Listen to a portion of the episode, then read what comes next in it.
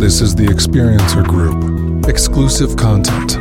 On this episode, a roundtable discussion with Mike Clelland. Mike is an illustrator, UFO researcher, and experiencer. He's written extensively on alien abductions, synchronicities, and owls. In fact, if you Google UFOs and owls, Mike Clelland is the first thing that comes up. He joins us for a deep dive into these realms and much more. I think there was a quote from your bio that said something like, "You didn't go to art school, but you learned from Mad Magazine." True. I, did, I went to NYU Film School, which is technically art You school. did. But I So went did to my NYU, yeah. husband. Oh, really? Yes. I was. I went there in eighty-one to or eighty-one to eighty-two.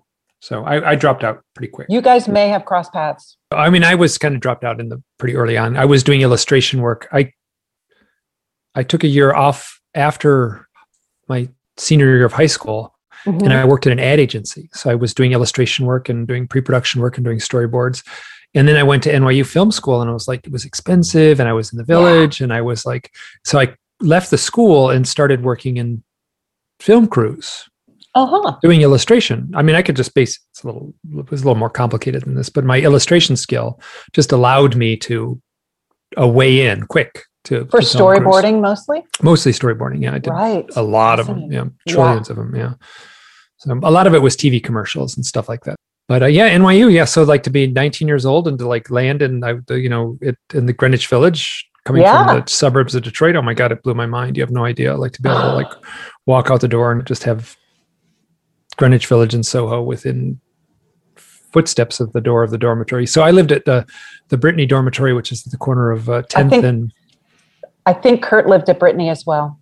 oh my god! And I so I had the corner room that overlooked Grace Church, It's like 10th and 5th or 10th and 10th and Lex Broadway. or something? 10th and 10th Broadway. Broadway. Yeah. Yeah. Yeah. He did have that dorm. You guys have to talk because he talks about the church and yeah. Oh, I, I, I looked. It's just like I, I was like to be it blew my mind in ways like to be. I grew up in this crummy little suburb and outside of Detroit, and Detroit as a city is like, like, like dismal compared. In New York, Yeah. I was just like it was alive, it was vibrant, it was people out, it was like fun, it was yeah. For listeners out there, the 81 to 91, I mean, hey, people my age or older will know this, but like, you know, for younger people, this is the age of Basquiat.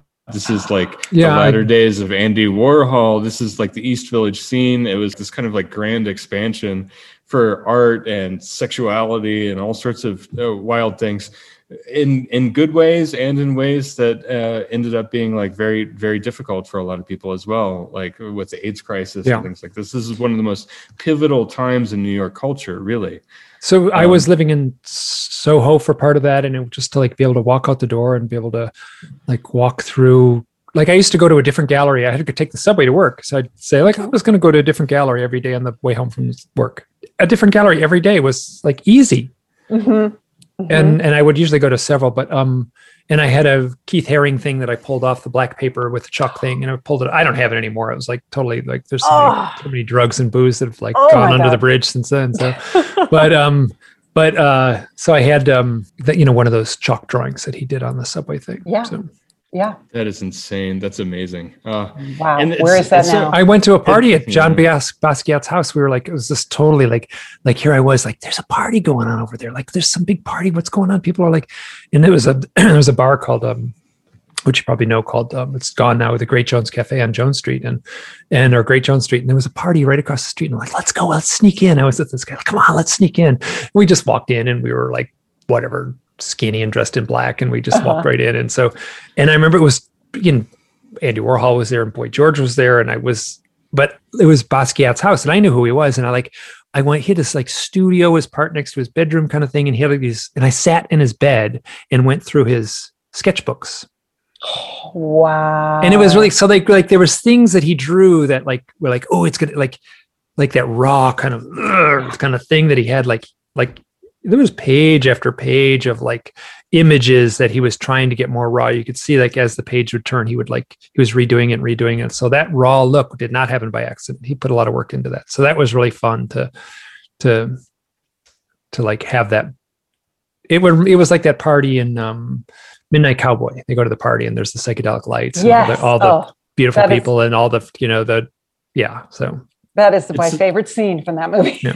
It's wild to think about because it's like, you know, Mike, if you were like a deeply unethical person, which you are clearly not, you could have just grabbed that notebook. You would, I drank the liquor this... from the, oh, but my friend did take a bottle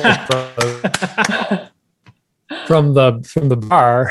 he actually like walked out and he pulled up this bottle of whiskey from like the from the from the bar. You know, that was so yeah. So my friend wasn't as deeply ethical as I was, but I certainly drank while I was there. And like there was like a chefs that were making like Thai stir fries and stuff like that. That were it was a pretty wild scene. Yeah.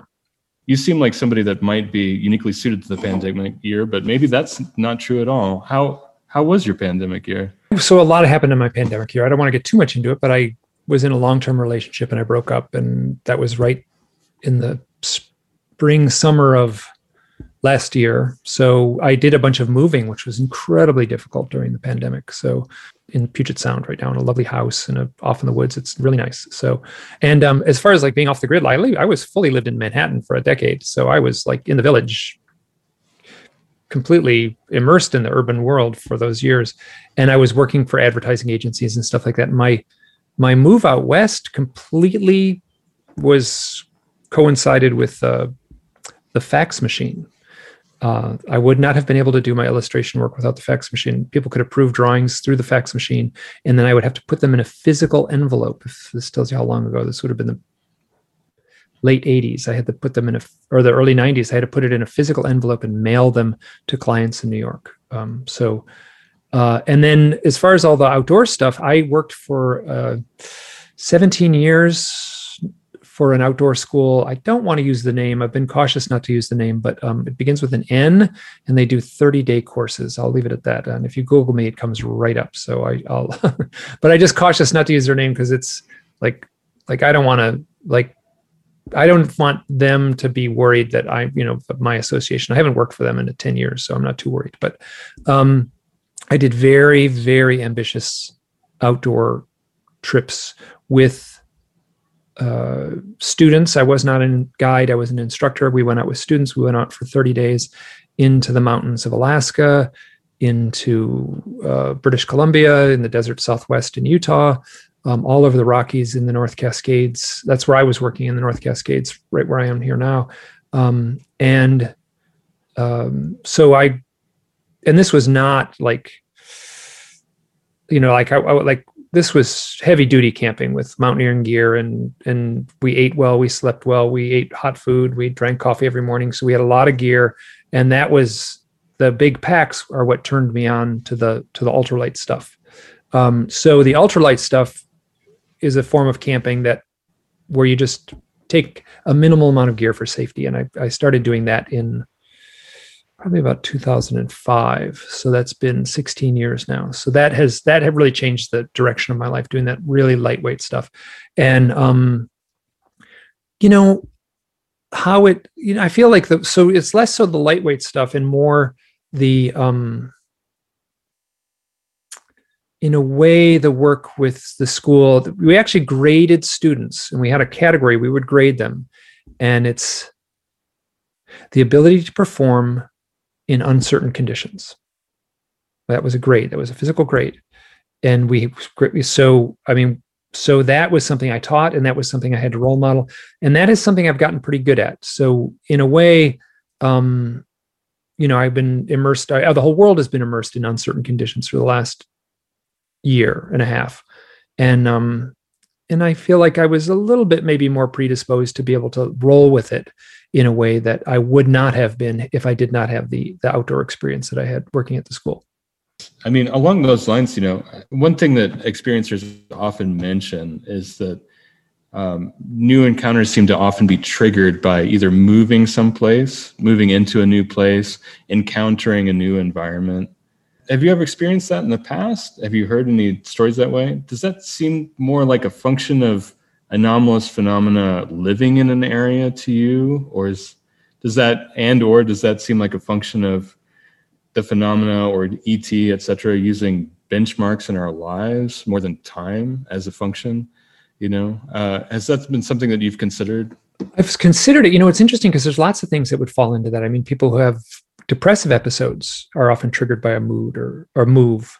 So um, you know women go through post postpartum depression after the birth of a child. So there's like powerful human events that trigger emotional responses. So I, you know, as I go on, the I'm less locked into the um like I'm I'm letting a lot of things blur together whether it be like UFO contact is just a one of many forms of highly charged human events, human experiences.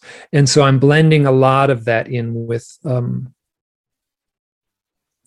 with the research and my own personal view of the research. And I say as much as you know when I when I frame these things, I'll say I am framing this from my very subjective point of view, but this is how I see it for now and sometimes i change my mind but yeah so there's lots of things ufo contact and things like that certainly can have a powerful traumatic or spiritual or life-changing event or a life-changing trigger in people's lives.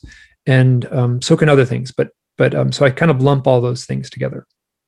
I have to say that i have sent uh, especially your work around the messengers um, your podcasts and recordings to friends who haven't really crossed the line into the the the obsessive world of the paranormal quite yet especially friends and family who aren't quite ready to believe in ufology or the existence of UFOs and it seems to be one of those really great transitional um, books and transitional uh, writings so I just want to thank you for that because I can't count how many times I referred people to your books. Thank you. Thank you. The, it's interesting. The third book, which is called Hidden Experience, is selling really poorly.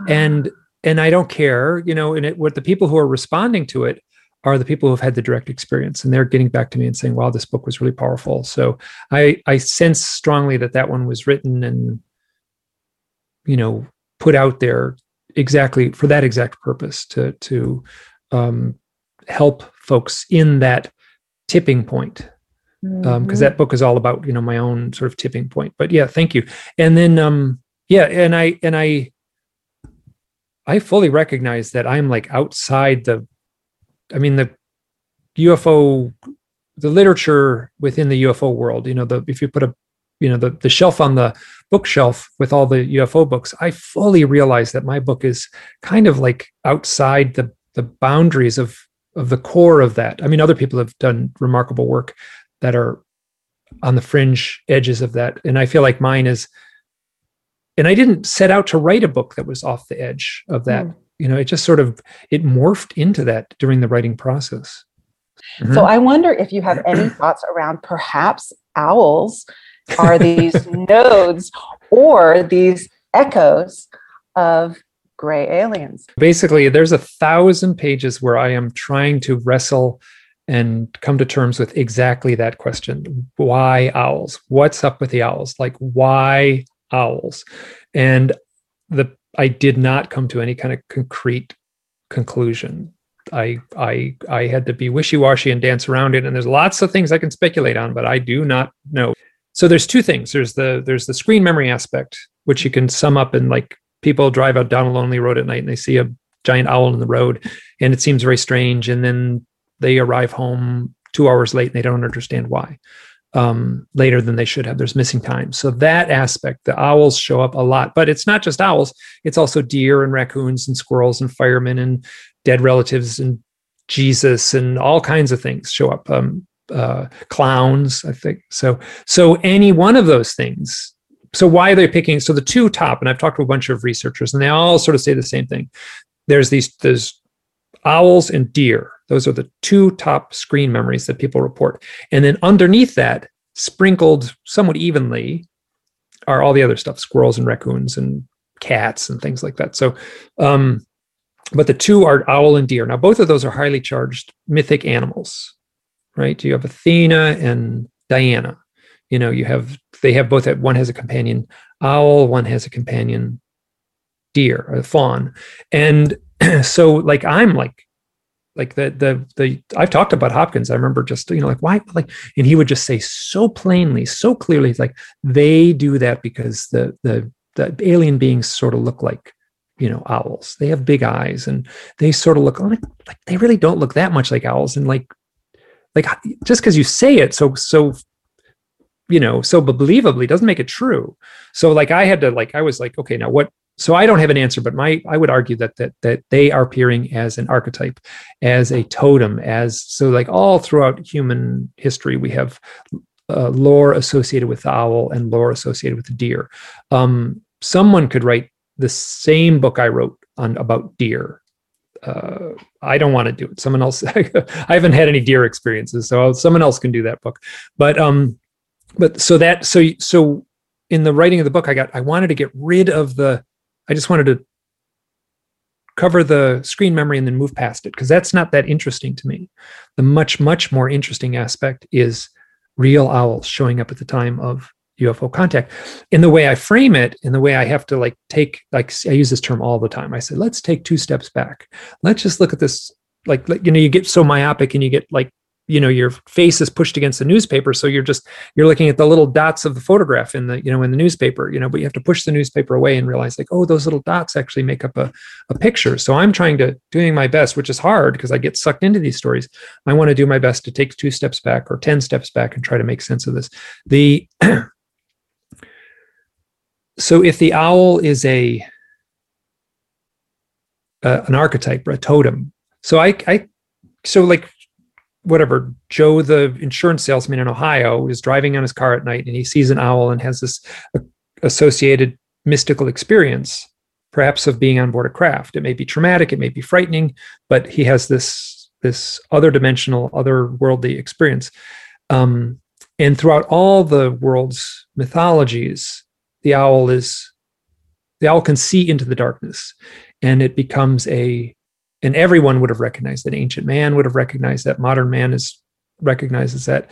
But the the overwhelming lore of the owl is um, the mediator between this dimension and that other dimension. So if there's all kinds of you can it can be you know associated with death associated with uh, meditation it can be associated with shamanic initiation. All of those are penetrating the veil somehow. So that the owl is a totem animal for passing beyond the veil and then coming back. That's very important in the in the literature and the mythologies. Now, so Joe the insurance man in Ohio has an experience with an owl. He talks to the UFO researcher for advice. But if we turn the clock back 500 years and someone on the plains of South Dakota has a visionary experience with a real owl walking along the path, they would they, they don't have UFO investigator to, to contact. They may they may see a, an apparition in the sky or something. But I'm just I'm I'm not so locked into the to the UFO thing. So they have an outlet. They can go to the teepee at the edge of the village, talk to the local shaman, and the shaman would frame it in an entirely different way than the UFO investigator would. The shaman would ask, "How are your dreams? Where are you in your life? What was happening leading up to the owl sighting?" What was happening after the owl sighting. Depending on the tradition, the shaman would be imbued with a deeper knowledge of, of the lore of the owl, reflecting the community, reflecting reflecting the tribe, reflecting the shamanic traditions. And I have sort of been thrust into this middle ground now because people are reaching out to me. Like people say, like, well, how do you know this stuff is true? Like, how do you like how what's your proof that this owl stuff is true? And I'm like, look at my email inbox. That's how you know it's true. Uh, I'm getting one powerful story a day, and and I am. I have become, for better or for worse, I feel like I'm poorly suited for it. In some ways, I've become the shaman at the edge of the village where people come to me and say, I had this experience. I don't know how to make sense of it. I don't have an answer to how to make sense of it, but I can ask those questions and turn it around and say, what was going on in your life leading up to the sighting? What was going on in your life after? What are your dreams like? Have you had increased psychic abilities? Now, here's something that's very, very, very strange, and I am at a loss for this. So when I talk to people, I, I when I talk to someone on the phone, I make some notes, and when I do email correspondence with folks, I have a written record. But the one thing that I ask I ask it in this way. I say, Do you have any healing abilities? And I, I kind of know the answer ahead of time. So it's certainly not 100%, but it is statistically, I, I, so I can't even begin to guess. I would say most people who contact me with an owl and UFO story are Reiki healers. Like I just write it down on the piece of paper when I'm like getting ready to talk to them, I just like, okay, I'm going to call this person up. I have a set handful of questions. I write Reiki on the thing and I just wait for them to say, Oh, I'm a Reiki master. I just got my Reiki master license and I just check that off. Like that's to me is weird. And I, so that is what this is the kind of stuff, these are the threads I'm pulling on. And like, I'm just one person. I'm sort of letting my heart dictate where I go or my, like, like this is this, like, I'm really not that interested in radar analysis and, you know, calling the, the police and seeing if anyone saw you. I've done that kind of stuff. I've called airports and called radar, you know, called the cops in the county and stuff like that. Do you have any UFO sightings reported that night? And I, I never get any good answers. So I just stopped doing it. Well, I'm much, much more interested in the more mystical aspects. What's going on in your what's going on in your spiritual life? I kind of have a follow up to this because um, one of the things I realized in listening to, like, refreshing myself with your writing and with the messengers lately is that, of course, I had to ask myself, what are my experiences with owls? And I realized that I had moved to a part of Seattle that was very wooded um, about 10, well, it was 2010, that was uh, near Lake Washington. It's called Leschi.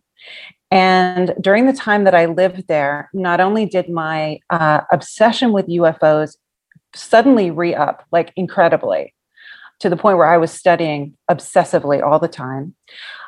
Also, I came down with chronic fatigue syndrome, uh, which is, as many of you know, and many people know, that that's actually common in abductees, as written by Kathleen Marden and other people.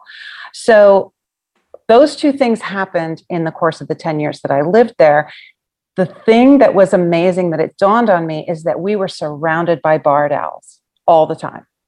They were, um, they would sort of hoot at night, and I would go to sleep hearing them. I'd wake up in the middle of the night and hear them again, and they have a very distinctive call. And we would see them as the sun went down. It was the only place in my life where I ever lived that was surround that we regularly saw and heard from barred owls. And so this was a really interesting thing for me to realize, and I only just realized it within the last 24 hours. So yes, I I think you're definitely onto something here. And incidentally, I'm also trained in Reiki. I'm not surprised. I'm not surprised. yes. So, so you know, there's a couple things. Yes, there's, so there's places on like I'm living in the Seattle area, and I saw an owl the other night and heard one on the on in a tree right nearby, and so I took note of it, and I was trying to like sort of like what's going on in my life, what's in it, like a lot's going on in my life. Uh, big moves have taken place, and um, so here, let me say one thing. So I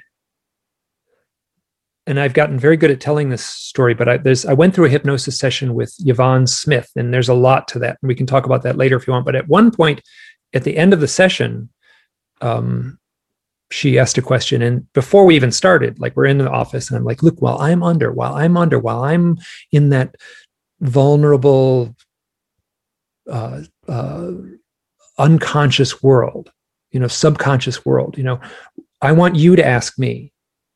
what's up with all the owls? And she goes, okay. She writes down a little thing and she's, and then we're talking and this like whole giant story unfolds. And, and then at the end, it's kind of winding down and she goes, and Mike, what is your connection with owls? And then, you know, hypnosis is like, if you try to listen to a hypnosis session, people like talk in little short sentences and long, long pauses and mumble. And so I'm kind of mumbling. I, and I say this like, which I, I'm like. Well, I, I, I, said I'm an I'm an artist, and and and, and I, I I know how people treat with symbols, and I was mumbling and stammering and kind of trying to get stuff out, and then all of a sudden I I spoke very clearly, and I listened to this, and it was like like it didn't sound like anything I would say. So she asked me, Mike, what is your connection to owls? I mumble for a little while, I long pause, and then I say very clearly, the owls aren't important. The owls are a symbol on a door. The door is the the owl is the correct symbol for the door, but the owls aren't important. We are on this side of the door, and on the other side of the door is an infinite vastness. So, my question to myself is which I don't have an answer. Did I channel that? Did that come from an outside source? Did that come from some inside source within me? Like that was like, it sounds poetic when I say it. And I've said this many times. So I, I, I didn't give it the exact quote, but I was pretty close. Um, but when listening to the actual audio recording of the hypnosis session, like all of a sudden, like I'm on this mumbling, you know, long pauses, like not speaking clearly, but getting saying things. Suddenly, I'm, I sound like a voice actor giving an oration. So I, so I, that so that literally like like I had spent whatever at that point 10 years of my life like studying focusing obsessed with owls owls owls owls everything was owls. And then she asked what's up with the owls? And i say the owls aren't important. So that was a big it untethered me in a way from being locked into just owls. In the messengers you have this wonderful account of this cat in an old folks home that is kind of like seemingly able to detect within hours of some of when a person's uh, going to pass and to to the point where the people in the facility the workers in the facility would trust that this cat had this awareness of like when that person was going to go and you relate that uh, in in some ways to kind of like how um, something that Eric Davis would uh, likes to call uh, perturbations in the reality field. Uh, uh, you know, in the book, you talk about how uh, birds are able to detect magnetic north. You know, foxes are as well in terms of hunting prey. So, you know, it in terms of like when you say that owls aren't the important point, point maybe they're just walking towards that that bend, that rift, so that they can wait for time to stop, so they can just kind of swoop in and grab every piece of prey that's frozen there in mm-hmm. the forest floor or whatever, right? I I'm not locked into that interpretation, the one you gave about you know like the like the Oscar the cat in the in the hospice thing. Where the, what is a cat seeing when someone's dying? Is the cat seeing like the parting of the veils? You know, is the cat able to perceive that? I'm seeing this stuff more now, where there's a grand chess player, sort of above our whole realm. You know, he can look into our reality, and we can't quite look out and perceive him. We might get a little flicker sometimes that there's something going on, but my sense is that the grand chess player is like doing two moves at once. It's moving the UFO into place, and it's moving the owl into place. And why that's happening, I can only speculate. And I keep on going back to the the owl is there as a punctuation mark, the way we would put an exclamation point at the end of a sentence for emphasis. And and so the the grand chess player of reality is putting this these owls in as a symbolic marker, something that that we can tap into though we may not tap into it consciously at the at the time and place of a UFO contact event or at the time and place of a highly synchronous or highly charged human event. Oftentimes death has owls and which is also a death is a transform a death is moving beyond that veil also the same same as the the mythology of the owl if there's a grand chess player interested in the nebulous netherworlds uh, uh, between here and there, it might be my wonderful compatriot Stuart Davis. I know he had something that he wanted to bring up. I assure you, I am not the grand chess player. I'm not even a Reiki master, nor am I close. But I do have a great interest in your work and all you've done, and I'm so excited to have you here today, Mike. And one of the reasons I feel appreciative of you and I'm in a celebratory mood that you're our our groundbreaking first with this roundtable format for our podcast. So we're in this uproar, this avalanche of nuts and bolts heyday, let's say. like nuts and bolts is having a kind of heyday right now, right? UAPs, UFOs, uh, with all these inexplicable attributes just everywhere in the mainstream media. But what I keep thinking about is could anything be less nuts and bolts than owls? And owls and their role in contact seem, from my perspective sometimes, almost the antithesis of the objective, measurable phenomena that is holding sway over a lot of the researcher community right now.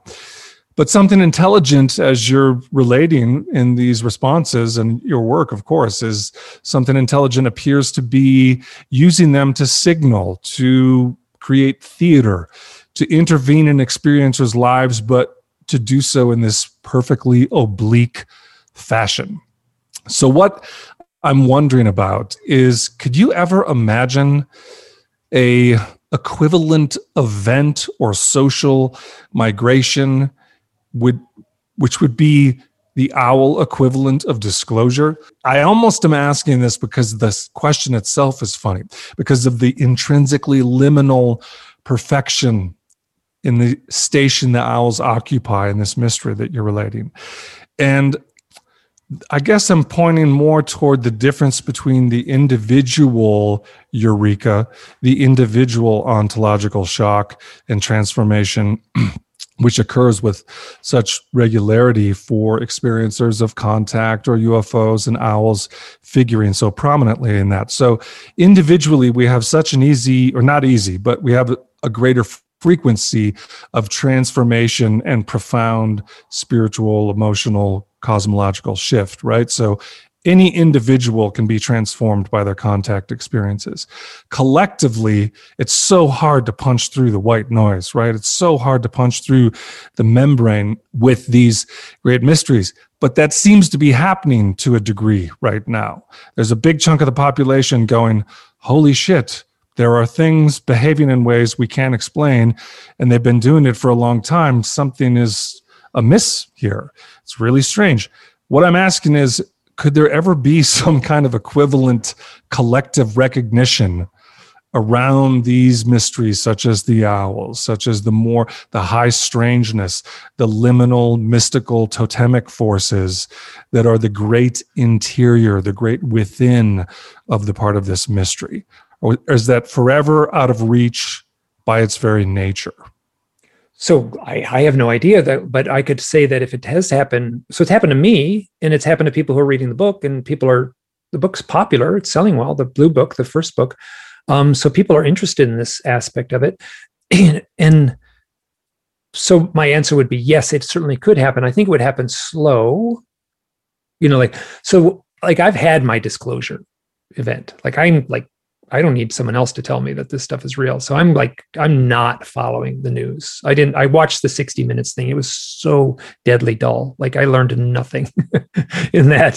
so, but again, my, the question I wanted to ask is I wanted like, this is funny if I was like, and I've talked to people, I talked to um James Fox, the guy who, and I think I had to edit it out because it kind of fell flat when I interviewed him for uh, a podcast. Said like, like, what do you think would happen if we like asked that guy uh, Dave Fravor, you know, the, the jet pilot, you know, did he have like an increase in synchronicities or psychic abilities after his thing?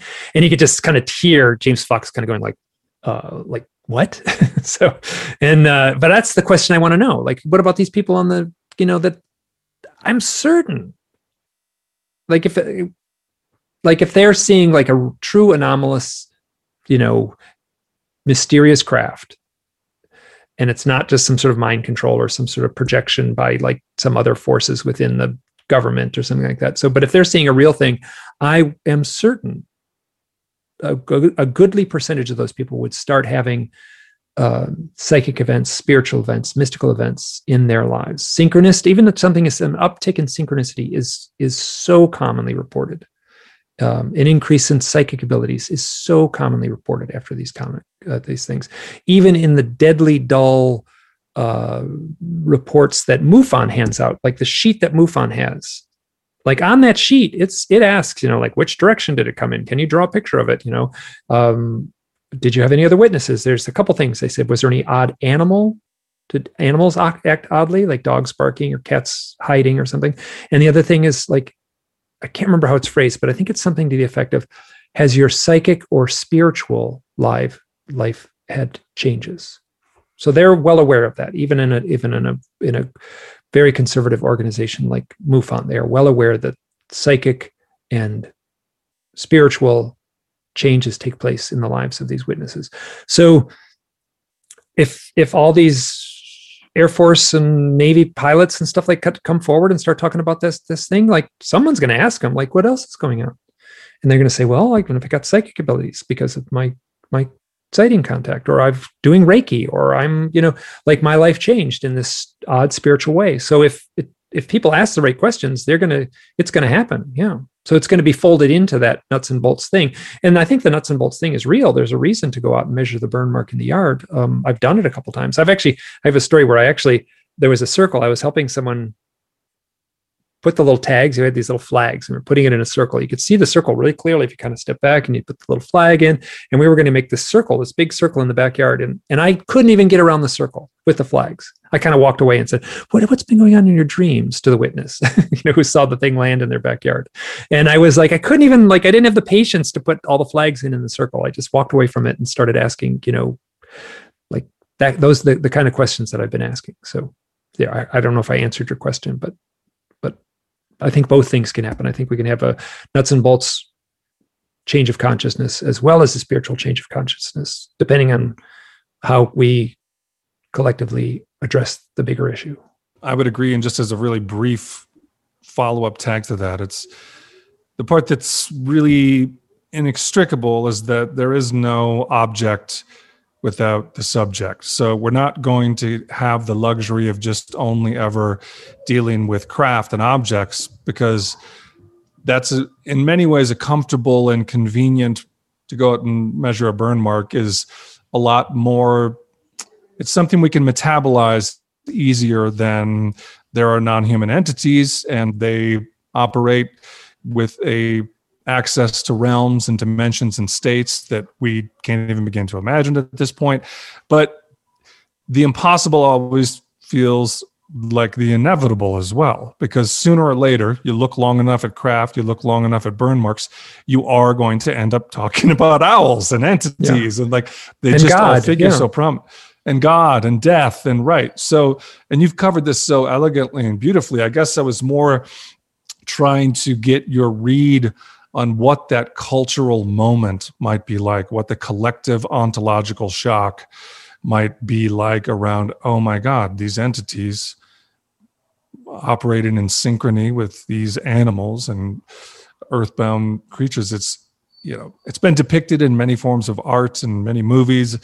Uh, I just wonder if you can paint your picture of what you think that might look like for us collectively and how far down the road that might be, if that makes more sense than the original framing. Well, that's tough because I mean, I think we live in a very materialistic world where people are shy. Just it's just not polite dinner conversation in a way to talk about spiritual stuff. You know, it's much better to talk about, you know, baseball. I've spent some time in Sedona, and the whole culture there is all geared around this like coming new age. So there's a there's a pop culture image of that you know i don't know what that means. We're all going to like start hugging each other and wearing flowy dresses or something like that. And and and you know there's a there's a kind of a simplistic pop culture thing which i don't think it's going to play out. Like starry-eyed people in sedona like might see it as happening.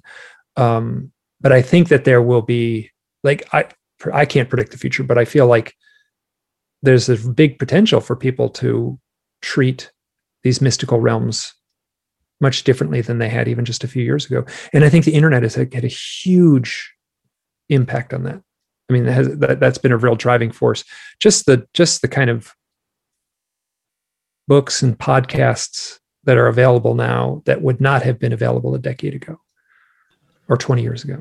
I mean, you can see this uptick in like in how you know even like the term quantum which i try never to use you know implies i don't really understand what it truly means what quantum really means but it certainly implies something some mystical uh, uh, hardcore physicists might not use the term mystical but it implies something mystical behind the behind the big veil.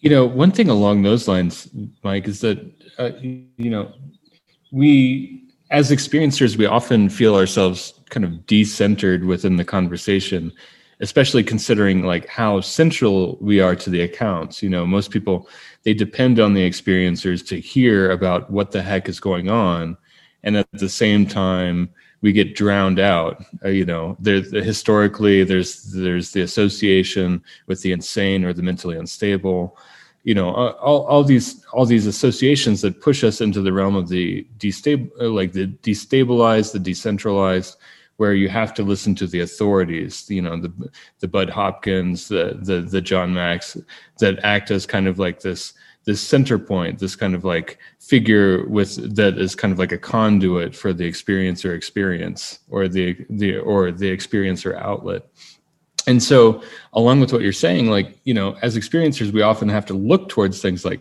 quantum physics or we have to look towards these things like this kind of nuts and bolts revolution within the realm of mainstream media. There's parts of that that that make me think about like uh, what you were just talking about within you know the internet now with podcasts now and how people can invest themselves now and the questions that they can answer to themselves now versus when you started your exploration into this when you started kind of going through the journey of being like no i i am an experiencer and i'm going to like work on figuring this shit out as a seeker mm-hmm. right and it it I, I see in your books you know you have this there's this wonderful journey that you go through in terms of going through talking to Jacques Vallée, talking to Bud, talking to you know, talking to Yvonne, talking to Barbara Lamb, going to these early experiencer support groups,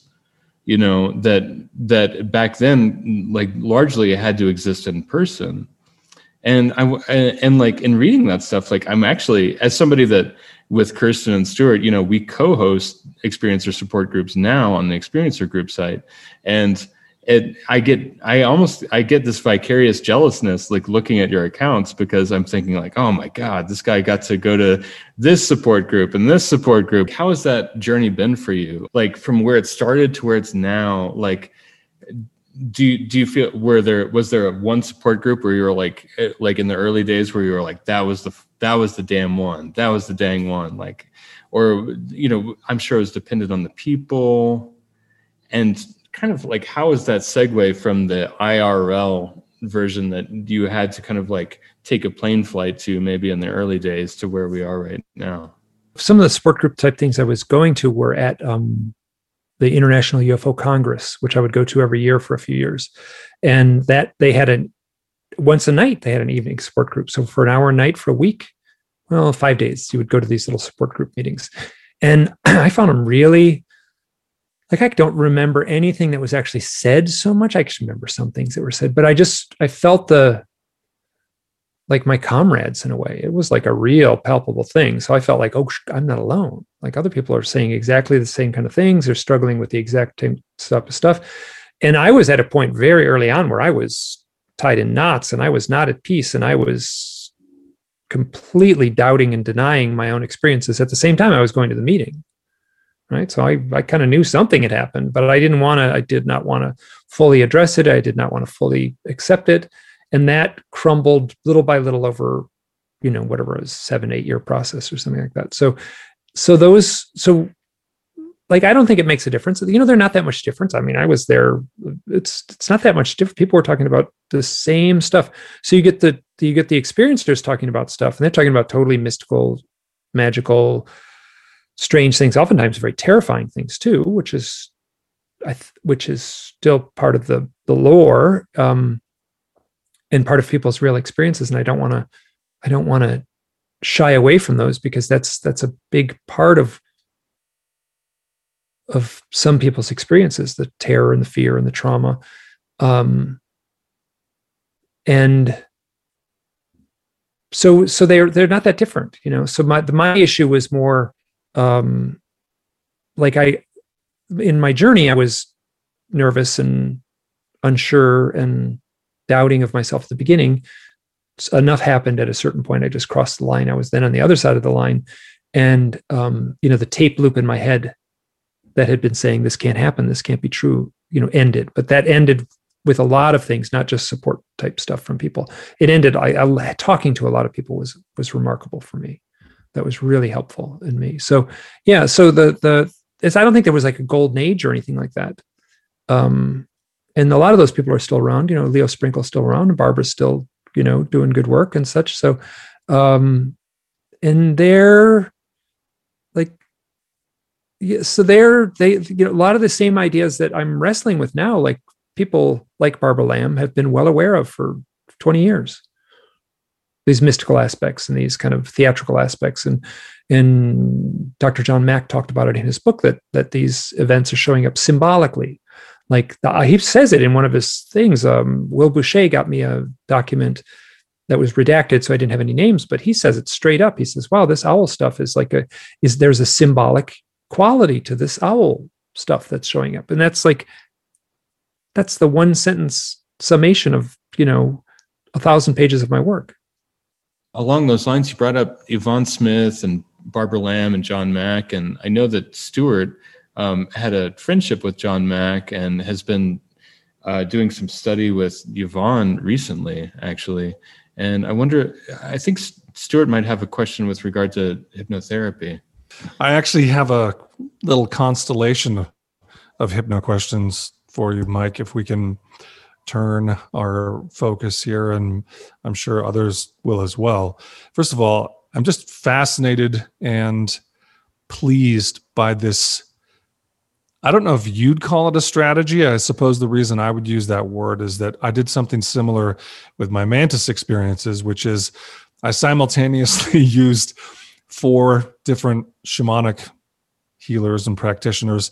And I did the same thing with all four of them and just repeated it because what I wanted to find was the commonalities among each of these uh, healers, all of them unaware I was working with the others. And I felt that that could possibly increase my confidence in certain features of what I was contending with. And I noted that you have done sessions, you've kind of done the greatest hits of hypnosis sessions.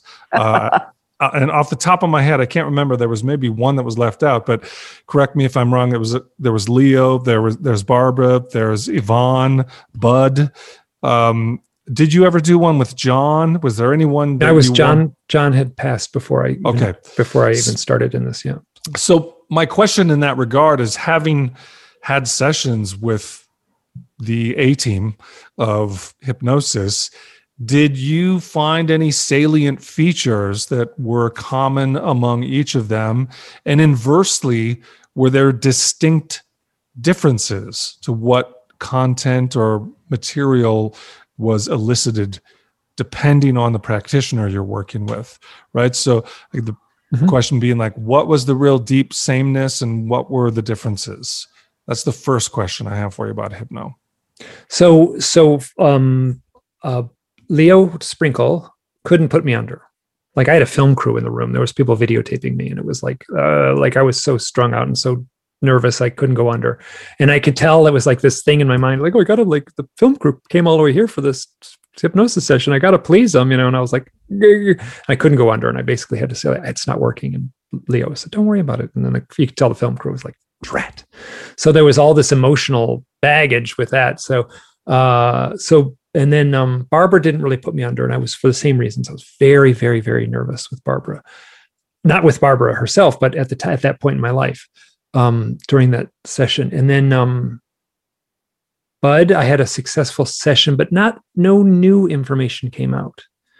Though I felt like I was able to see, for instance, things in my neighborhood with a clarity that I didn't expect um, Mary Rodwell was one of the names you missed. So here, I'll say something which I don't think I'm going to give too much. Like it's not like it's private or anything like that. But um, I went to Mary Rodwell in 2017 and Yvonne in 2018. I write about this at length. And um, in Mary's session, a lot we jumped around through a lot of stuff. We jumped around from you know things that happened in my youth to present day, and then so we were kind of and I was some of it was terribly emotional, and I would like like there was crying and strong emotions. So, but we like it wasn't it wasn't a nice linear uh, uh, session, you know, kind of hopping around a bit. Uh, the story that emerged, which is makes up like the last chapter, a couple of chapters of of the Hidden Experience book, was this story that I didn't quite know how to deal with at the time in 2017. That was November of 2017. In the fall of 2018, almost exactly a year later, I went to Yvonne and I wanted to address that same thing because it was so mixed up. I will I will say as bet it was it was like watching a rerun. It was like watching a frame for frame rerun of the same TV show. The the Mary has a different technique than Yvonne. The story that emerged was frame for frame the exact same movie in my mind. So, so one of the things that Mary will do, and this is um, this is really contentious within the within the little world of researchers and and stuff. There's a lot of people who are so strongly anti-hypnosis. Jeremy vaeni uh, has got a very very strong opinion of of hypnosis. And the late jeff Ritzmann had a very strong opinion of hypnosis too. Just like thought it was basically they base there they would argue that all information gathered through hypnosis should be thrown in the trash bin. It's unreliable that's I think that's a little strong. Uh, I feel like you should be cautious. But um, so Mary would say things like like oh there, I would say like oh there's this being it's in my standing in my kitchen like I have no memory of this. Like she brought me to a time probably in when I was in my early 40s and I came home and I walked in the house and there was this gray being standing in my kitchen. I'm like what is this thing doing here? I have no memory of it. I cannot vouch for the reality of it. And, and I was like, I don't know what it's doing there. And Mary would go, ask it what it's doing there. And I would go, What are you doing here? And I kind of got a vague sort of answer that was, Now is the time things are going to start happening, which would be about right. So my early 40s was now what that was when things really started to change in my life. Did I create that little scenario to please the hypnotherapist, to please Mary? I can't be sure. What I can say is that um, that like like having someone in hypnosis session say, well, just ask the being. Like how, where, like some people say, but if it did not happen physically in that reality, like in that moment, you can't, you're, you're front loading the witness with, with like, they're going to come up with an answer that didn't truly happen. And I'm like, you know, I don't know. It's like you're dealing with this mystical realm in anyway. You're like tapping into this. It's not like you're tapping into the tape logs of your mind, you're tapping into your own unconscious in a way. So I guess so I don't I didn't have any kind of emotional reaction to Mary saying, like, well, ask the being. I was like lying there on the couch, fully aware that this is like like I went through the little mental gymnastics, like, well, how do you ask a being if it's it really happened? How could they because they didn't answer it then? How would they answer it now when I'm laying on the couch? But a little bit of potential information came up, but I don't remember saying too much. Now, um, and Yvonne did not do that. Yvonne did not sort of say, well, ask the being. She would say, like, you know, you know, what is happening? She had a very, very um, what I would suspect is a more classical hypnosis approach. Here, okay, I think did that cover much or it's beautiful. Yeah, that's yeah, very interesting. And it leads to the next point I'd love to explore with you and get your reflections on, which is what I feel is a confusion around hypnosis in general. And full disclosure, I'm certified as a hypnotherapist, and the reason I got certified is to work with experiencers, which is what informs this question. The purpose and orienting drive around taking that work up is toward the healing and integration of the client. And my inspiration and goal is to work with experiencers and produce healing and better outcomes from their life, whatever their objectives are, the life they'd like to have to obtain that. So the therapeutic efficacy of hypnosis in that regard is not in much dispute. It's mysterious for sure. And you look at uh, professionals like Edith Fiore and how she came in as kind of a staunch materialist and ended up going all the way down into the woo and doing these massive removals of uh, spirit attachments to groups of people by the time she was done. And the reason for her was that it worked. She didn't really have a horse in the race around whether the cosmology of it lined up one to one with like are these actual entities do they follow people through she was like they, if the patient has a better life and they've healed and the presenting issues are dissolved that's success and so the confusion that i feel sometimes in the community when you get people have really strong negative opinions around hypnosis like this is unreliable well unreliable for what uh, what i oftentimes discuss with people is that if hypnosis is the way we're asking questions and doing inquiry, and your question is, did I attend fifth grade? It's a hundred percent reliable. like we're going to find out you did attend fifth grade. If you want to know what happened on May 7th in the third quarter of fifth grade in third period, I can't tell you with any great reliability that that information is going to be something we can consider concrete. But the two utilities one being can we produce healing in experiencers the other being can we gather reliable information i feel like there's such separate and both understandable objectives but i feel them getting uh, crossed the wires of them getting crossed all the time and i'll hear someone criticize hypno and say this is unreliable and then my feeling is unreliable for what it's it's incredibly effective at producing healing. Now, I do also understand that experiencers often come in with the their objective being I want the healing, but part of their path in wanting to get to the healing is to know just what happened on this night, on this occasion, um, around this event. And oftentimes there'll be a conscious component to the event, and then there will be more that is unearthed through the hypnosis process. But the first part of this is kind of a two part question because I also want to talk about that voice dialogue component where Barbara Lamb or Mary Rodwell is willing to have you interrogate a presence in a session, and other more classical approaches would be like that voice dialogue is off the menu. But the first part of the question is I would just love to get your reflection around these two aspects. First, using it as a way to heal the experiencer and get them a better life. Secondly, having it have the burden of like, oh, it should produce forensic evidence that we could use in a court of law. Can you just speak to those two distinctions? Um, I had a hypnosis session in the summer of 2014 in London with a past life hypnotherapist named Lorraine Flaherty. And I'll tell it quick. She, I met her at a conference. She's she was gave a talk on past life hypnotherapy and i talked to her about the ufo stuff and i talked to her about my life. And then she basically said like you would be a good candidate for a for a past life session. So i have a history of severe clinical depression. I've had it since i was 12 years old.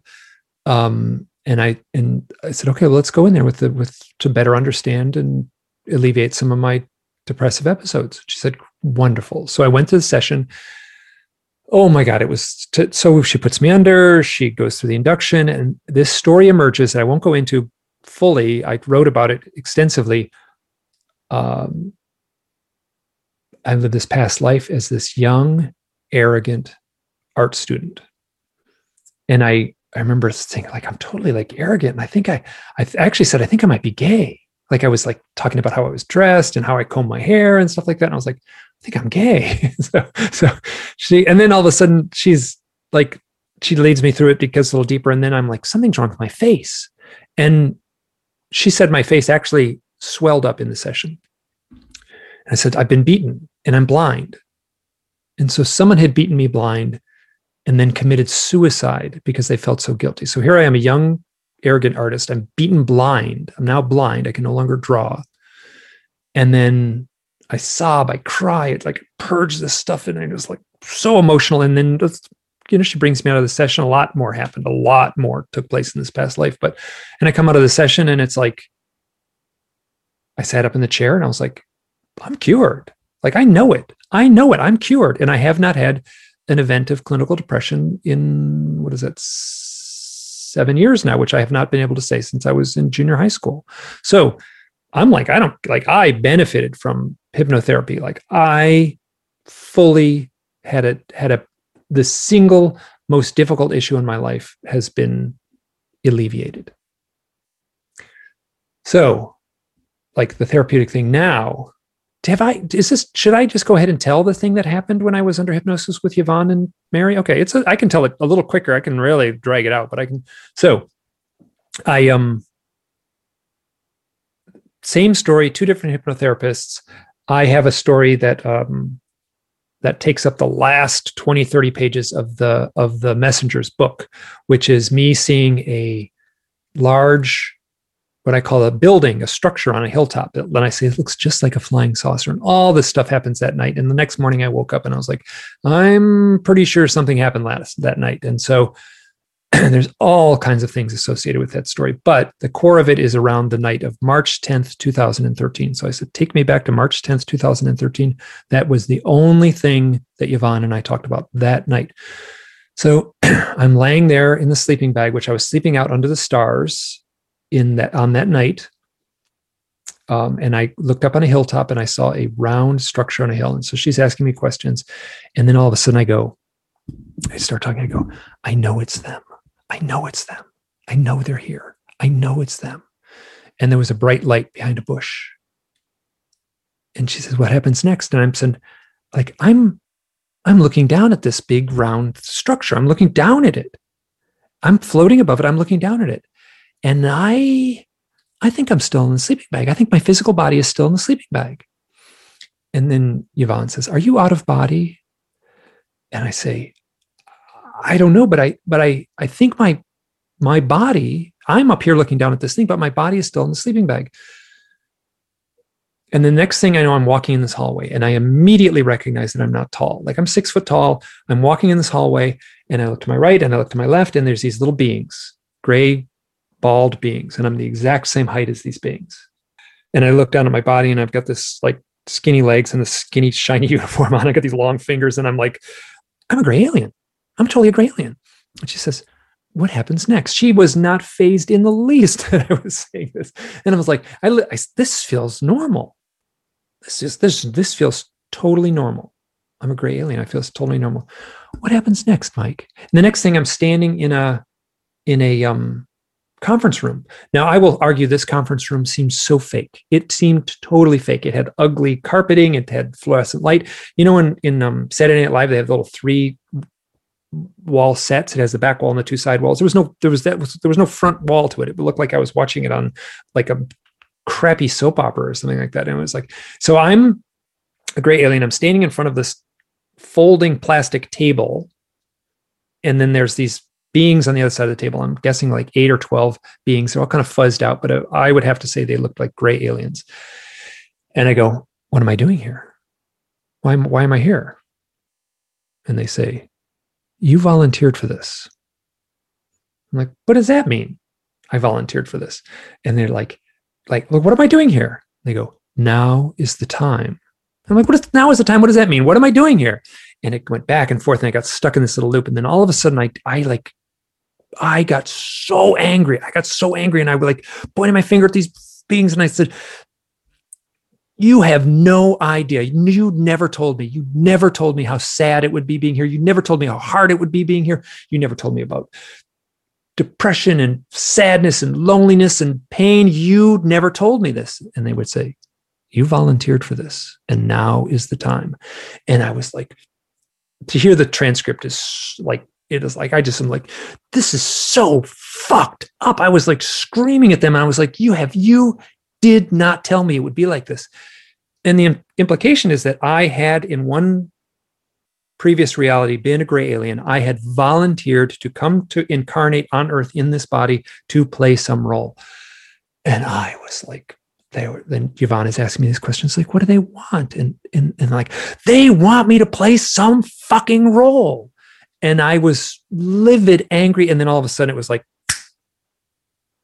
and she's asking me these questions, and I'm totally like it felt like I was. I remember lying on the couch, like it felt like my heart stopped. It felt like I stopped breathing. I was so tense and so crazy with like rage, and I was like, Whew. and I just said, I think I'm back in the sleeping bag. So she said, What did they want? And I said, I don't know. I don't know we talked a little bit and i at that point i had already written the messengers and the second book the event that took place took place on the night of march 10th 2013 that was the night i saw the round structure on the hill. I came home from that event and i arrived at my house and i started writing the messengers the next day. So like I've written about it and like I am so cautious not to get locked into did that really happen? I can say undoubtedly, I can say without question, there was not a ugly conference room with fluorescent lights, beige walls, and ugly carpeting on board a UFO. But that's what I that's what uh, the vision I had. So I I'm treating this much more like like if it was like a fantasy novel or something like that if the if the main hero was walking down a path and met like a wise person who told him a fable and the fable didn't ring true or something like that but the fable stuck with him i'm treating the story that way like I, i'm doing the thing i'm taking several steps back i'm not locked into did this truly happen i'm simply saying this is the story that emerged while under hypnosis and what i and and and I've I was front loaded. Like I've read accounts very similar to that in in John Mack's books and stuff like that. Um, I got totally jumpy talking about all this stuff, um, but I'm not locked into whether it truly happened or not. Uh, but I am. I do realize the symbolic and the power of that story as a, metaphorically like and when i when i it was like months later after the session, I was like, oh crap, I, I started the messengers that night. You know, it, like in the messengers, you mentioned Dolores Cannon, and of course, she uh, did the healing piece with regard to like the higher self, like, oh, can you heal their leg or can you do this? You know, that version of hypnotherapy, and also asking the questions in the moment, right? And regardless of how valid or invalid one would think that asking the questions in the moment, going back and kind of redirecting linear time or something like that, by almost all accounts, it seems like she did get she did get results from the healing quotient, right? She did get healing, mm-hmm. and others have as well. And so, you know, it points towards kind of like what you were talking about just now, the the like yes and quotient within this, where it's where it's like you know it, it points to like maybe how much do you or you or you or any of us believe in a particular version of this and and how that can affect the events how much can your own path uh, like have some kind of triggering point in this these? And you know it also points towards Stuart was just uh, interviewing Ruben Langdon recently, and Ruben has this wonderful and interesting theory that that particularly mantis beings and some and and sometimes anybody maybe anybody that's in kind of like your soul path or however you view things however you want to frame things like this are kind of like almost like the adjustment bureau or something like that kind of like trying to push you gently in a certain direction like what you're talking about with with regard to like um you know you feel you made the decision to start writing the messengers. However, there was this kind of like maybe element where somebody kind of pushed you into the deep end of the swimming pool. No? And, oh, oh yeah, and I'm well aware of that. I said that straight up in the writing. I said, this feels like it's been influenced by an outside source. I said it several times in the act of writing the book. Like the magical synchronicities in the creation of that book were off the charts.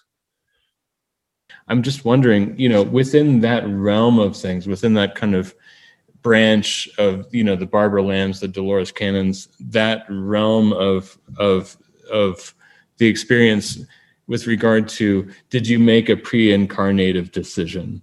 did you make you know did you decide to be this have you been a gray in another lifetime have you been a mantis or some you know all these like big wild questions that come up so frequently for experiencers and so many experiencers feel very solidly one way or the other or often they live in that land of ambiguity you know they live in the land of of being in a kind of balanced state of taking things seriously and holding them lightly, as Sean Esbjörn-Hargens and others like to put it.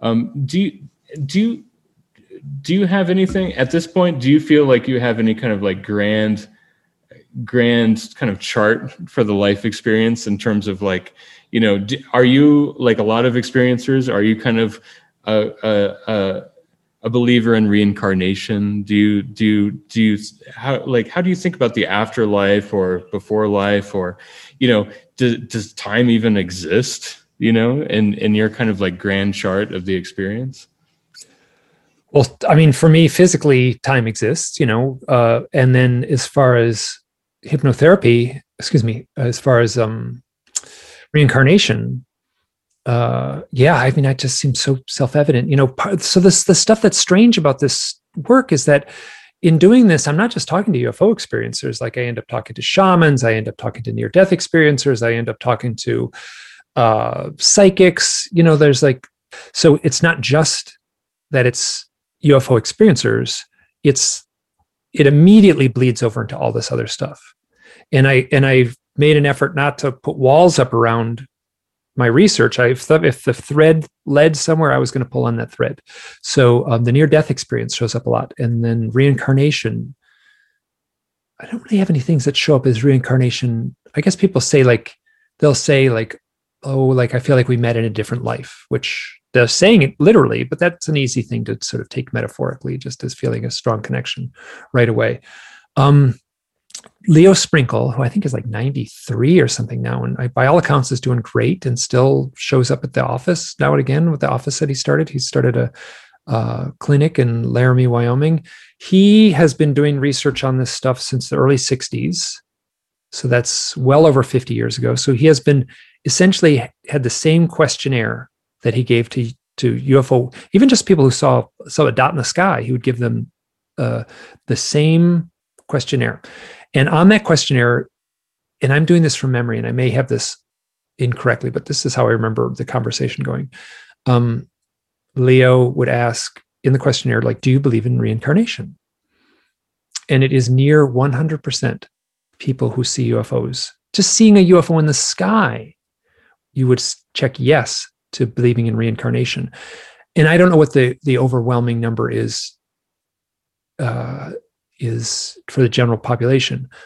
I, it's not 100%, but his, he says it is so close to 100% that he just rounds it out to 100%. 100%, according to Leo Sprinkle, 100% of the people who he has given the questionnaire who have had either UFO contact or seen a UFO believe in, in reincarnation. So that is a remarkable thing. I'm surprised no one's really run with that one to, to dig into that one more. Um, my plate is full. I would love to what's your gut sense of like this idea of these pre-incarnative decisions i mean Stuart Stuart has a really wonderful ex- essay that he's he's put out uh, about kind of like the idea of of breaking your pre-incarnative decisions if if that's where you want mm-hmm. to be mm-hmm. right now you know like i don't want to be an abductee or an experiencer or a contact however you want to frame it.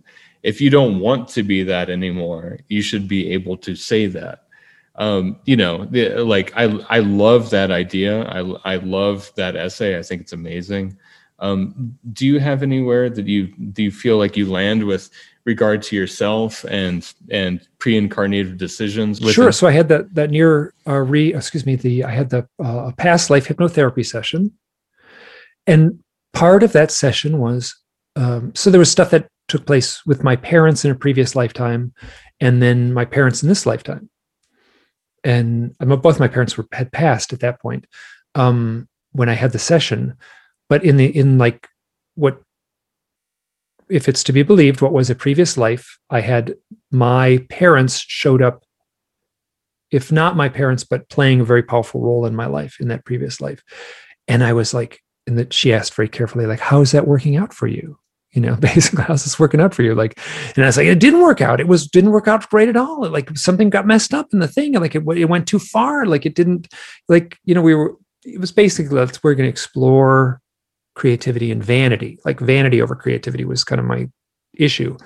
And how's that working out for you? It's not working out well at all. She's like well what let's what do you want like would you would you like to rip up the contract? And i said yes. And so she went through a formal visual thing while under hypnosis of taking the contract and ripping it up. So i if i and i've benefited wonderfully from that session. So i i went through a formal process while under hypnosis of visualizing ripping up a contract i had written with my parents from this lifetime as well as previous lifetimes it was remarkably therapeutic. Like the, it didn't say like I hate my parents or anything like that. It said like basically like what we agreed to do in this lifetime didn't work. We went too far. It didn't play out the way we had hoped. let's rip up the contract which i was so so i i i have i can i can frame that in a therapeutic way and this is something else i go back to all the time is fiction right? I could write this in a story. I mean something like you know there's all kinds of stories that take place about people's previous lives or reincarnations and stuff like that. As a viewer watching fiction we just go right into the flow and we follow it completely. And we don't have any problem at all you know doing it you know following it in fiction. In real life you're you know you have this you know you're you're much more cautious. So i'm and as a like i'm totally at peace sort of hanging out in this metaphoric world like where like i mean that's the thing where like i see it like i saw an owl the other night and i was like whoa what does this mean? It might mean nothing but i was like i was treating it as if it might mean something. So i was how to say this nicely? The answer so the answer is yes. I fully treat it as reality and i'll put reality in, in quotes let's say because i don't really know what reality is but i, I know that i re- reaped benefits from it and and um and it very well may be true but i simply cannot prove it so i won't i won't say that i know fully th- except in my that, gut let's say. Yeah i think that's a great point uh to transition a little bit here in terms of like you know there's there's the piece of like as you often put it, as you did recently in a in a in a podcast about Jungian archetypes, this kind of archetypal awareness of these these touchstone events as being so much of, and this often comes up in experiencer support groups as in terms of like the tra- trauma into the transcendence and kind of like the trauma or the or using anomalous experience as a paradigmatic shift for for the experiencer themselves in terms of moving forward. And like the whole chicken and the egg problem of like is that something that's designed into it? Or is that just a part of like you know human or soul resilience and moving forward and things like that right? Um you know like so many experiencers they'll they'll go through you know if say you're an abductee and they'll and it'll be like oh you know i had a decade of sexual hangups at, you know after this happened or you know this that or the other thing and yet at the same time when this being told me that they live in a in a zone beyond time i completely trusted them because i was in a state of telepathic communion where i could tell that it was true and you know there's this kind of yes anding that kind of keeps having to happen within this realm, right? And I'd I'd love to bring in Stuart with this with with with this with regard to going back to that ripping up of the contract, that agency, and also the sense of like how do we live with within temporal time and how do we exist in this hypnosis space where it seems like we can freeze reverse or even change time or even change our our agency within our incarnative time. Yes, so much great stuff here. And I appreciate you indulging our great curiosity around your extensive hypnosis experience. I think it's a little discussed, at least in the fashion that many of us would like to have it discussed. And you're such a rich vein in this regard. So if you can grant me a few more points of inquiry around this, one of them that I'm really fascinated about is the voice dialogue technique employed by uh, Barbara Lamb or a Mary Rodwell, in which the experiencer is supported in interrogating, asking questions to the personhood that's present in the experience. Now, what's really fascinating about that, on one hand, is that there's a great history. There's a track record that's quite established with voice dialogue, going back to I think all the way to Sid and Hal and Sidra Stone. Is that perhaps like in the 60s, 70s, in the Bay Area when that became uh, there was an advent of taking the perspective, taking multiple perspectives, and facilitating a person climbing inside the first person subjective frame of whatever it was they were contending with. And the reason it's stuck is because it's worked. It's been a strong therapeutic modality for many people. And so, on the one hand, it doesn't surprise at all that it would make an appearance in hypnotic sessions and regression sessions, because if the objective, again, is the healing of the individual, voice dialogue and these kinds of well ask it what does it think? What's its perspective? What does it say? Would you like perhaps even to crawl inside of its first person perspective and speak as it? Those help people heal. But of course again on the flip side of that coin if you're a researcher and you're trying to determine the veracity of a historical event that sends you off into a very frustrating terrain right so the that that's the first part of the question I wanted to ask, which is what's your take on the voice dialogue, having experienced uh, therapists who have used it and have steered clear of it, both for understandable reasons. Would you advocate for its continuance in sessions for other experiencers? And part two of my question is why do you suppose the experiencer's belief or disbelief in the historical reality of a past life event, of a contact event, has no impact on the efficacy of the healing, the therapeutic part. So, which is to say, hypnotherapy is as effective for people who believe or don't believe it's real, which is fascinating to me. I, I think that that's one of the more um, liminal, high, strange assets that that therapy brings to this puzzle we're tackling here. So, number one, would you advocate for the continuance of voice dialogue, those taking of perspectives, because they've they're effective in healing? Would you also perhaps say, but I also think more classical techniques should be preserved in other settings? Uh, and why does belief not impact the efficacy of hypnotherapy?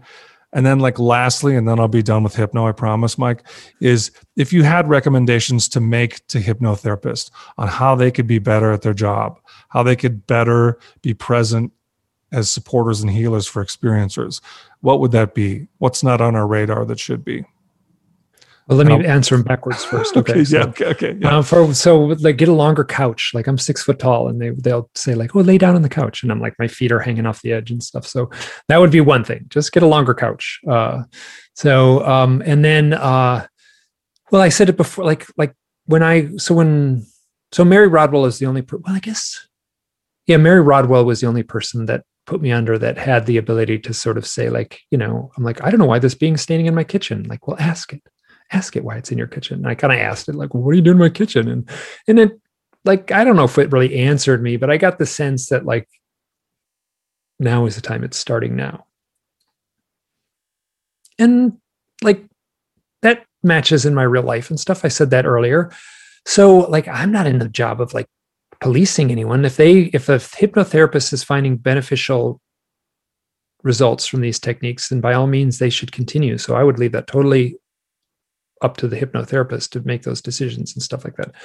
Um, Mary Rodwell is a therapist first. Uh, she was a, I think she was a family counselor. I know she was a um, a nurse too. Um, and then Barbara Lamb is a is a count is a therapist, and uh, Yvonne is, and so Budd is was never a, a therapist and counselor, and neither was Dave Jacobs was never a counselor or a therapist in any meaningful and, and they were researchers.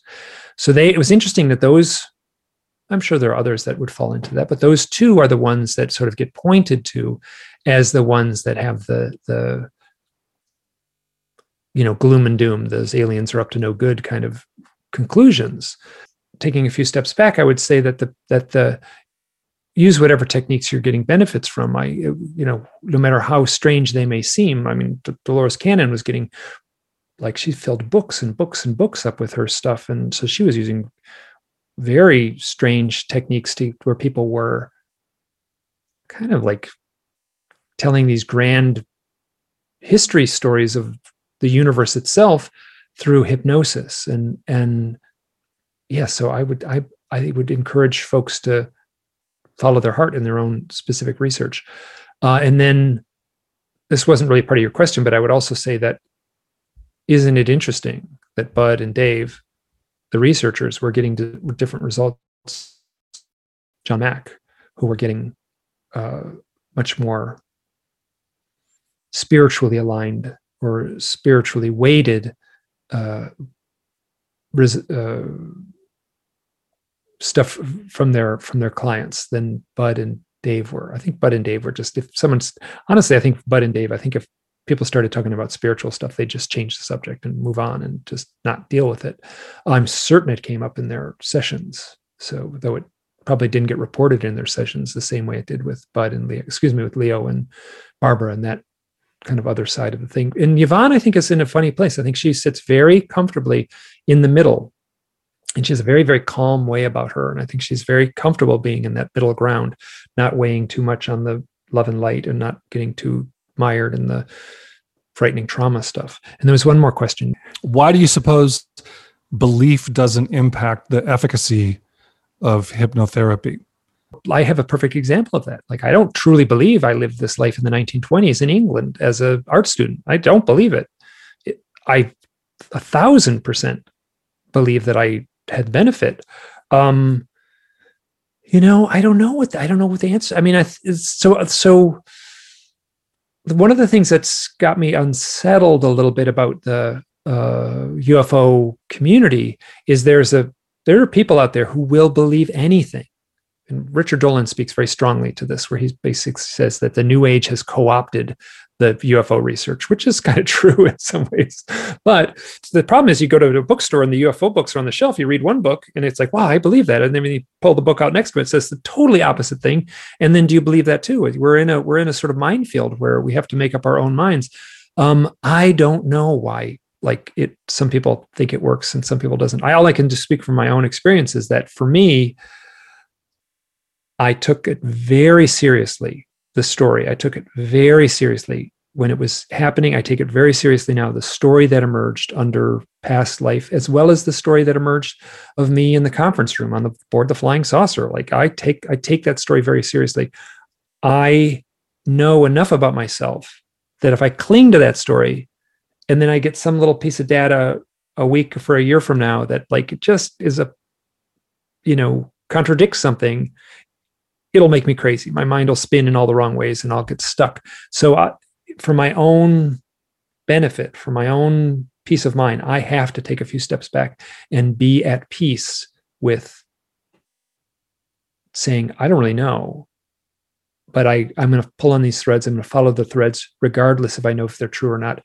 And, and, um, my ultimate goal is my own peace of mind and my own solace within myself just such a a beautiful share. And I, I, guess the only lingering tendril would be around veridical instances. So children you know all of the work with ian stevenson jim tucker university of virginia these kids recalling past lives and then the accounts are veridical and confirmed and these kinds of verifications having roots all the way back to Tibet, the Vajrayana Buddhist system, which functioned predicated on these verifications, that throws this whole wrench into, well, shit, how do we account for that if those lifetimes didn't actually occur? That's the maybe the little lonely lingering tendril there. Oh, I fully that I would love your thought on. Yeah, yeah, I love those stories. I fully believe in them. They're they're those stories are like I grew up. I'm the right age to have watched um In Search of when it was on TV in the 70s with with Leonard Nimoy. I loved that show, and it was just all this stuff about that show. The story, the way, just that spooky music, and that just those kind of stories have always like floated my boat, and I'm and I'm immersed in research that like dovetails with that spookiness. So yes, those that proof of past life stuff. I'm the in particular the one boy who was the Navy um, pilot during World War II who got shot down and died in a fire. That story is remarkable to me, and that's that's the one that just like I I buy it. I totally believe it. I believe the kid.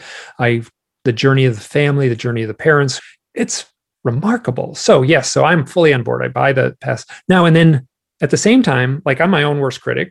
I think that's human nature, right? Like I could hear someone's story. Like when I was in the throes of trying to come to terms with my own contact experiences, I would talk to people and they would tell me this story and they would say, Well, I really don't know. Like, you know, I was driving at night and I had a missing time and I saw a flying saucer and I had this scar on my body afterwards, but I really don't know. And I'm like, How stupid can you be? You were abducted, you know? And and and I was telling the same story, but I wouldn't give, I wouldn't say that to myself. I would always leave myself out and out. That's human nature. And I and I recognize that. And enough has happened where I'm on the other side of that line now. But I do the same thing. I leave myself an out where I'm like, like all I got is like, you know, 10 minutes or five minutes of me talking in a hypnosis session where I'm saying, like, I'm in this room, like I'm in a funny conference room. It doesn't feel right. And I'm staring at these people. It's like a grand jury hearing or something like that. They're on the other side of this table. And and why am I here? You know, so all I have is that little, I've got five minutes of that. And I leave myself an out and say, if it's true, if it's true, I'm certainly acting like it's true. Like I'm acting like it's true. Like I've totally been obsessed and fully writing and fully you know to the to the detriment of my bank account i've changed my life to to follow this this obsession. So if if it's not true but i'm still acting like it's true. So i'll i'll leave it at that. Thank you so much. I think i think kirsten had a question. I'm going to sort of shift gears here because um, one of the things that comes up in support groups here on the experiencer group is um, these common denominators uh, between experiencers and some of them have to do with family and it's very um, and generational stuff. Um, so i'm curious i just have a couple of kind of quick questions. Um, first of all does do these anomalous experiences go back in uh, generations in your family do you have grandparents or great grandparents or parents who have had these issues? And then also, do you have any family members who uh, were in the military, in space programs, or in defense? Okay, so uh, as far as I know, there's nothing in my family lineage going back.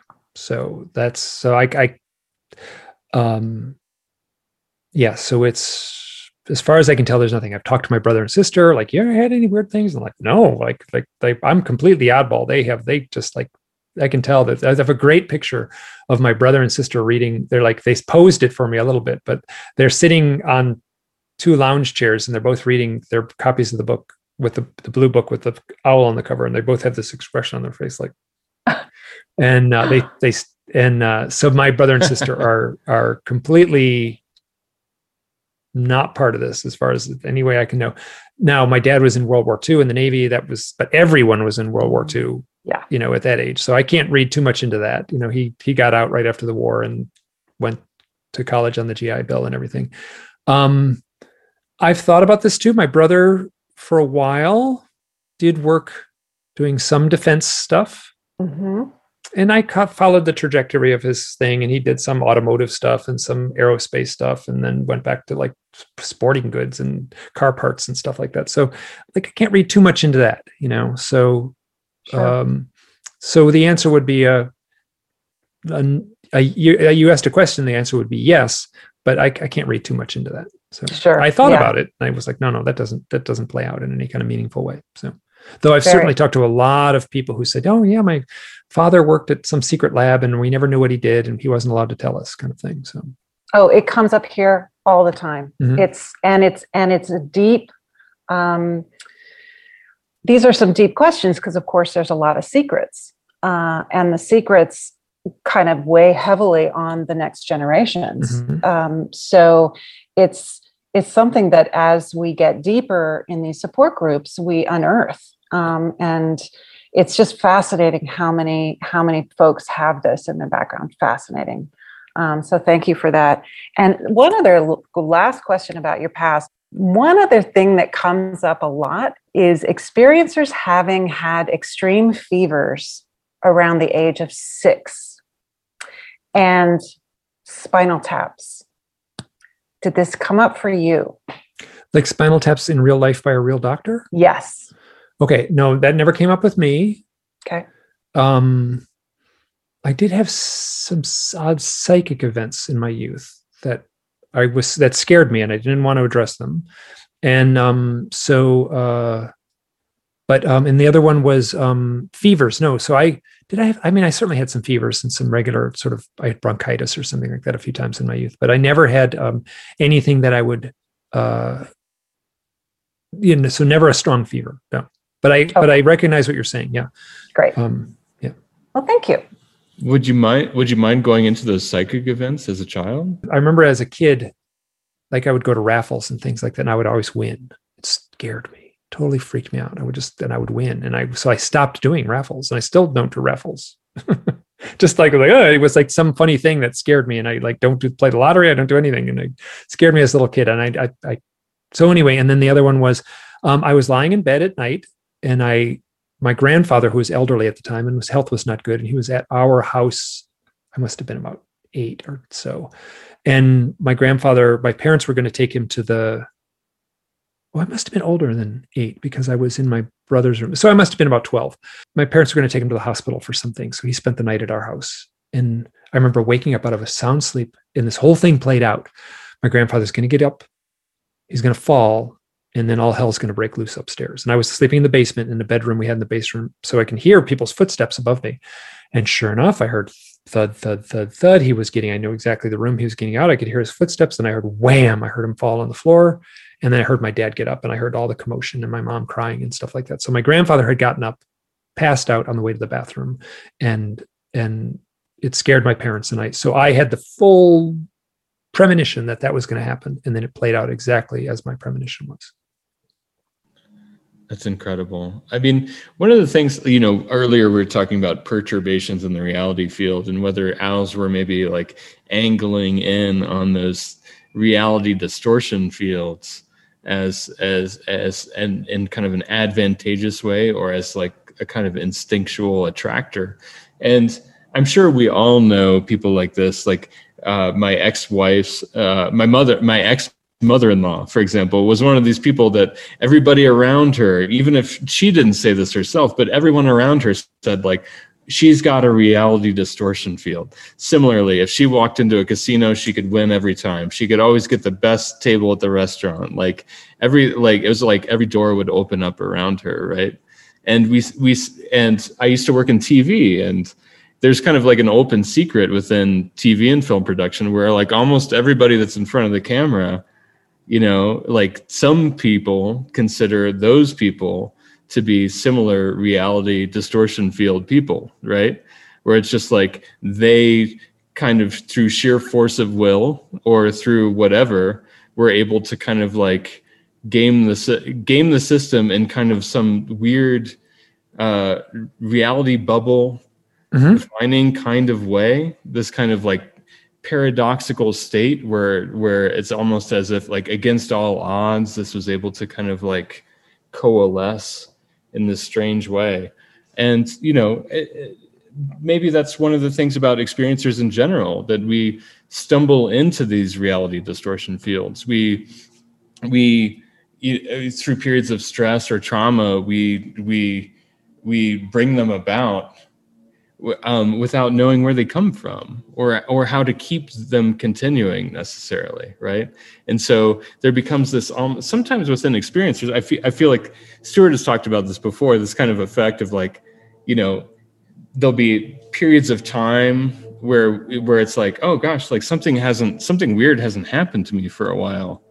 Huh okay and then you have to get used to that feeling of something you know for a while you're you know for long stretches of time you can be like oh my god i haven't had a good night of sleep in 10 years and then a period of time can happen and it's like well as stuart put it it's like well you guys are going to come back right you know, or the you know? or the synchronicities are going to come back. That was that's the thing I think of. Like if yeah. I go for a few days without a good strong synchronicity, I'm like, oh no, like I'm off the path. You know, so there's this intrinsic or intuitive sense that you have to guide yourself back to the path maybe and then maybe they start happening again you know?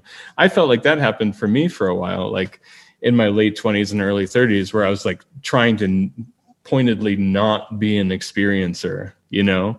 As if that was something that you could do. I was like okay i'm going to shut it down. I'm not going to pay attention to this. I'm not going to allow for it. And and it felt like in some ways like like some like roadrunner wily coyote cartoon where all of a sudden it was like i was getting like pounded with a dunce hat from like the reality gods where it was just like look dummy like you're you're not doing what you're supposed to do you dummy you know? And like have you ever gone through a period like that where where you were where you tried to kind of like shut down this whole realm? Like it feels like i've lived many years of my life without the experiencer thing. Like i don't feel like i had that much stuff go on in my youth. Very minimal stuff. And i feel like starting around 2006 it just went crazy. And it and i wasn't ready for it. Like i've said many times like trying to deal with it. And it was mostly what was happening was powerful synchronicities that felt orchestrated like i was so that started in around 2006 and i was 44 years old and so that was that was a big starting point for me. There's been this big huge publicity media circus uh, with regard to ufology and anomalous anomalous encounters within the last month or so kind of starting with a piece that fellow experiencer group member leslie kean and uh, Gideon Lewis-Kraus, I believe is his name, um, uh, published in the New Yorker on April 29th mm-hmm. of this year. And then the next day, there was an hour long piece on National Public Radio that was kind of like a big uh, new thing for NPR to start covering. And, you know, over the course of this last month, it's 60 Minutes, like all these news. All these news media organizations that have kind of haven't touched this with a 10 foot pole, at least for the last decade or so, are kind of coming back to it with new eyes. And it seems like it's really, for a lot of experiencers, it seems like it's this kind of growing siren call where it's getting a little louder or a lot louder each week, where it's like, oh my gosh, like, is this really happening? Are we going to meet in some you know are we going to meet in the middle somewhere? You know do we get to kind of like walk forward in the field towards consensus reality and they're walking towards us in the field too? Um, how do you feel about that? And do you have any like and you've been around the block with this issue for a while now. Do you do you feel like you have any um, advice for experiencers out there today in terms of how to kind of navigate this this space this space of consensus reality versus versus the experiencer or consensus reality and the experiencer? So um you know as i said before like i don't care if like like like I've already had my disclosure. Like I don't need someone else to tell me that this. I don't need someone on a podium to tell me this is like really happening. I've already had that and come to the terms myself. Um, Leslie Kean was on a few weeks ago, and she spoke about the fact that she was like, "Yeah, and I've heard all these weird stories. I've heard all these weird stories. I'm a reporter. All I can do is report like the facts. I, I have to have conclusive facts. That's what I'm stuck with." And you can see that had framed her you know the way she presents her information even though i'm certain if she was hanging out with budd hopkins and she's she's heard the weirdest of the weird stories and has to be open to this parallel world kind of thing. So um, I talked to Richard Dolan one time, and I think this is on a recorded interview that I did maybe a decade ago. Uh, and and I said, you know, he was, I think it was when after his book AD came out after Disclosure, and I said, you know, Rich, like, what happens when the guy in the podium at the White House, you know, says, oh, UFOs are a reality, and we've like, you know, we have data we consider reliable that has come from the you know let's say the navy or the air force and and we we're now saying that the ufo phenomena is a reality. And what if the first person in the press conference like says what's up with all those people who talk about being taken from their bed at night? You know? And, he, and, he, and rich said yes yes that's exactly right. That's the problem isn't it? Yeah so i think there's like are the powers that be steering the subject away from the abductees in order that it's in this nice, safe, you know, is this a military threat? Which, you know, like I, you would have every right to have a special, you know, button on the telephone when the flying saucer goes over. You know, there's like to call the other Air Force execs and stuff like that, or Air Force brass. Uh, so, or is it, or is it that the the entirety of the journalistic field, the mainstream journalistic field, is is filled with people like Leslie Kean who say, all I can do is stick with the facts. All I can do is like have concrete facts and then work the story that way. So once this person, you know, you have someone says, well, golly, there's all this stuff with owls and Reiki and psychics and stuff like that. They're like, oh, that's all well and good, but how do we, how do we quantify that in facts? You can, you know, like I'm, so that, so I'm uninterested in the big picture as it's playing out because I'm my plate is full with this with the stuff that I love and I'm drawn to that these the the the the my email inbox is filled every morning with the kinds of stories that I want and desire from a very subjective headspace like I want the weird ones. I want the ones that are all about psychic experience. I want to grab that thread and pull on it and see where it leads and see what else it's connected to. And and um and I'm not really interested in the I mean the videotapes of some little dot flying around and it's, it's pretty boring the stuff that the that the Navy's released when you for me in my eyes. You know, I try to take a non-judgmental approach myself, but for me, you know, it's it this whole publicity and media spectacle with regard to ufology, the phenomena, this UAP task force report, whatever else comes about with it, Lou Elizondo, all this.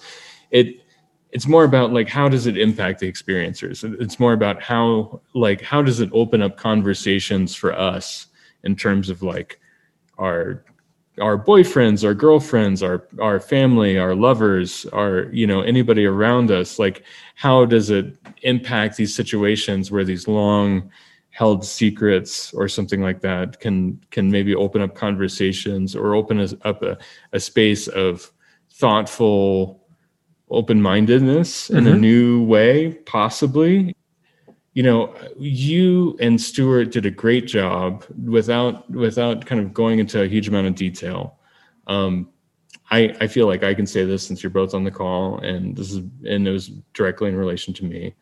You both were talking about like how do you deal with coming out as an experiencer, right? Like and you and Stuart both we're talking like you were talking and it felt like and to me like it felt very resonant and very pertinent to my experience in you saying like i haven't had like the the world only got better for you or your experience within day-to-day life only got better for you when you came out as an experiencer yourself um, I remember I remember something something along those lines. I don't mean to mischaracterize you mm-hmm. at all, but it did seem like there was something there. And could you speak about that a little bit, like more towards like experiencers in general? Like a lot of people f- like have a lot of fearfulness, like going into a situation where they're going to open up these conversations. But it seems like we're in this like really advantageous space right now. You know, um, mm-hmm. like like navigating that for you um, like how has the world gotten better for you as you've as you've been able to talk about this as you've been able to talk about anomalous experience? So a couple so so that night of um, march 10th 2013 with the round structure on the hill and the that story which i had in 2014 i didn't explore it for another three years in 2017 through hypnosis i didn't explore it. I explored it as much as I could every conceivable way by digging and pulling on threads. But that night and all the synchronistic stuff that surrounded that was my confirmation event. So what happened was I had lived my life since about 2006 with this churning tape loop in my head, just saying, is, is this real? This could this really be happening? Is this can't be happening? It's not real. How could this be happening? Is it real? Is it happening to me? It can't be happening. It's not happening. Could this be happening? It's that was stuck. That was this tape loop was unending, churning away 24 hours a day, always, always, always. After, like there was a point a few days after that event in southern Utah in 2013 where it was just like I just was like it's real. It really happened. I'd sort of come to that term in I'd come to terms with it. But when that happened, all of a sudden just the click, I had a much clearer mind because the, the ever-present, is this true? Could it be happening? Did this really happen? Could this happen? Was gone. And it was like, this is real. It happened. You know, then the, the next thing is now suck it up. You know, you got to deal with it and I was like, okay, well, that's it's easier. Like the the tape loop was worse than the than actually dealing with it. The denial was worse than actually dealing with it. And I know, so I was in a totally fortunate thing to do this. I was drawing cartoons for a living, right? So I was like totally like already the weird kid in junior high school was like the person I like continued to be throughout my career. Um, I was teaching people to go camping in the woods. That I feel like I backed out of that a little bit because you know parents and things like that google and parents and and things like that. I, I felt like it was correct for me not to be involved in the school in the same way i was. So i started the blog. I started my blog only talking about synchronicities. Like i had a lot of them. I kind of wrote a little thing about synchronicities. Within the first month under absolutely like i'm going to say like magical means the world was like uh-uh your blog is going to be about UFOs, whether you want it to be or not. You are stuck with this. And so I had already started a blog, which, and I was like, okay, I'm just going to go with this. Like, so I spent, I processed publicly online my doubts, my fears, my worries, my coming to terms with it, my synchronicities, my UFO experiences. Like, I talked about these things in real time and and people were really really amazingly supportive so so I was like, I wasn't the president of the bank. Like I didn't have kids and a family and a mortgage and stuff like that. I was this, I lived in a hippie, groovy town out west where I was, you know, a ski bum all winter and a, and a climbing bum all summer. And I did illustrations, cartoons the rest of the time. So I was already in this, I was in, I was the perfect person to, to say, well, fuck it. I'm going to go ahead and speak my truth where I think many people, for lots of very good reasons, might have a hard time doing that. So, and I, and I, and I, when people say I need to use a pseudonym, I say, absolutely, I won't publish your name. I understand what that means to, to want to remain anonymous. So, um, what I can say is that coming forward for me has produced zero big waves. You know, like nobody has said anything to my face. I've read a couple things online. I've don't I suspect there's some friends that are talking about me behind my back, kind of rolling their eyes about, but nobody has said anything in my face, and there's been no overwhelming backlash. Um, so, and then also I've tried to make a, like I've fully threw myself into the books like full time, which was, you know, like I could have made better financial decisions than doing that, but it was, it's been rewarding in ways that are remarkable.